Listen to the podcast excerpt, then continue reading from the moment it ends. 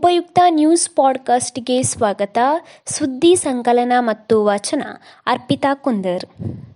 Bharat Sri Lanka cricket ಸರಣಿ ವೇಳಾಪಟ್ಟಿ ಪ್ರಕಟ. ಶ್ರೀಲಂಕಾ ವಿರುದ್ಧ ಭಾರತದ ಪರ್ಯಾಯ ತಂಡವು ಆಡಲಿರುವ ತಲಾ ಮೂರು ಏಕದಿನ ಹಾಗೂ ಟ್ವೆಂಟಿ ಟ್ವೆಂಟಿ ಪಂದ್ಯಗಳ ಸರಣಿಯು ಜೂನ್ ಹದಿಮೂರರಿಂದ ಇಪ್ಪತ್ತೈದರವರೆಗೆ ನಡೆಯಲಿದೆ.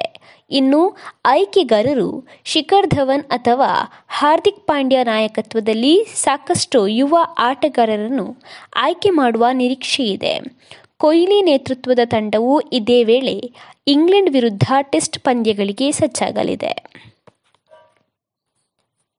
ಖಾಸಗಿ ಆಸ್ಪತ್ರೆಗಳಲ್ಲಿ ಕೋವಿಡ್ ಲಸಿಕೆ, ಬೆಲೆ ನೂರ ಐವತ್ತು ರೂಪಾಯಿ ನಿಗದಿ, ಪ್ರಧಾನಿ ಸ್ಪಷ್ಟನೆ.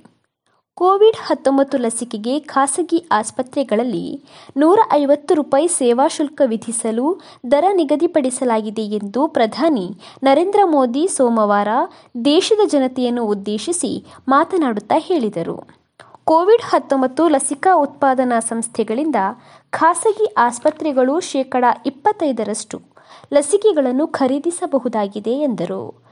ದೇಶದಲ್ಲಿ ಉತ್ಪಾದಿಸಲಾಗುವ ಶೇಕಡ ಇಪ್ಪತ್ತೈದರಷ್ಟು ಲಸಿಕೆಯನ್ನು ಖಾಸಗಿ ಆಸ್ಪತ್ರೆಗಳು ನೇರವಾಗಿ ಖರೀದಿಸಬಹುದಾಗಿದ್ದು, ಈ ವ್ಯವಸ್ಥೆ ಇನ್ನು ಮುಂದೆಯೂ ಮುಂದುವರಿಯಲಿದೆ ಎಂದು ಹೇಳಿದರು. ಜೂನ್ ಇಪ್ಪತ್ತೊಂದರಿಂದ ಹದಿನೆಂಟು ವರ್ಷ ಮೇಲ್ಪಟ್ಟ ಎಲ್ಲ ವಯೋಮಾನದವರಿಗೆ ಕೇಂದ್ರ ಸರ್ಕಾರವೇ ಉಚಿತವಾಗಿ ಲಸಿಕೆ ನೀಡಲಿದೆ ಎಂದು ಪ್ರಧಾನಿ ಮೋದಿ ತಿಳಿಸಿದ್ದಾರೆ.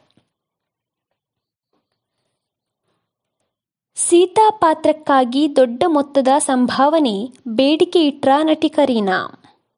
ಭಾರತೀಯ ಚಿತ್ರರಂಗದಲ್ಲೇ ಹೊಸ ಅಲೆ ಸೃಷ್ಟಿಸಿದ ಬಾಹುಬಲಿ ಸರಣಿಯ ಚಿತ್ರದ ಕಥೆ ರಚಿಸಿದ್ದವರು ಕೆ ವಿ ವಿಜೇಂದ್ರ ಪ್ರಸಾದ್.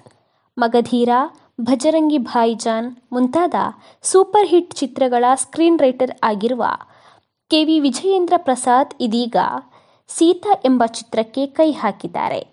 ಇದು ಬಹುಭಾಷೆಯಲ್ಲಿ ತೆರೆಗೆ ಬರಲಿದ್ದು, ಇದರಲ್ಲಿ ಸೀತಾ ಪಾತ್ರಕ್ಕೆ ಕರೀನಾ ಕಪೂರ್ ಖಾನ್ ಜೀವ ತುಂಬುತ್ತಿದ್ದಾರೆ.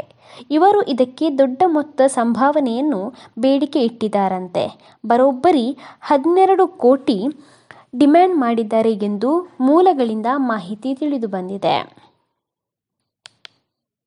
ಸುದ್ದಿ ಸಂಚಯ ಆಲಿಸಿದ ಎಲ್ಲರಿಗೂ ಧನ್ಯವಾದಗಳು.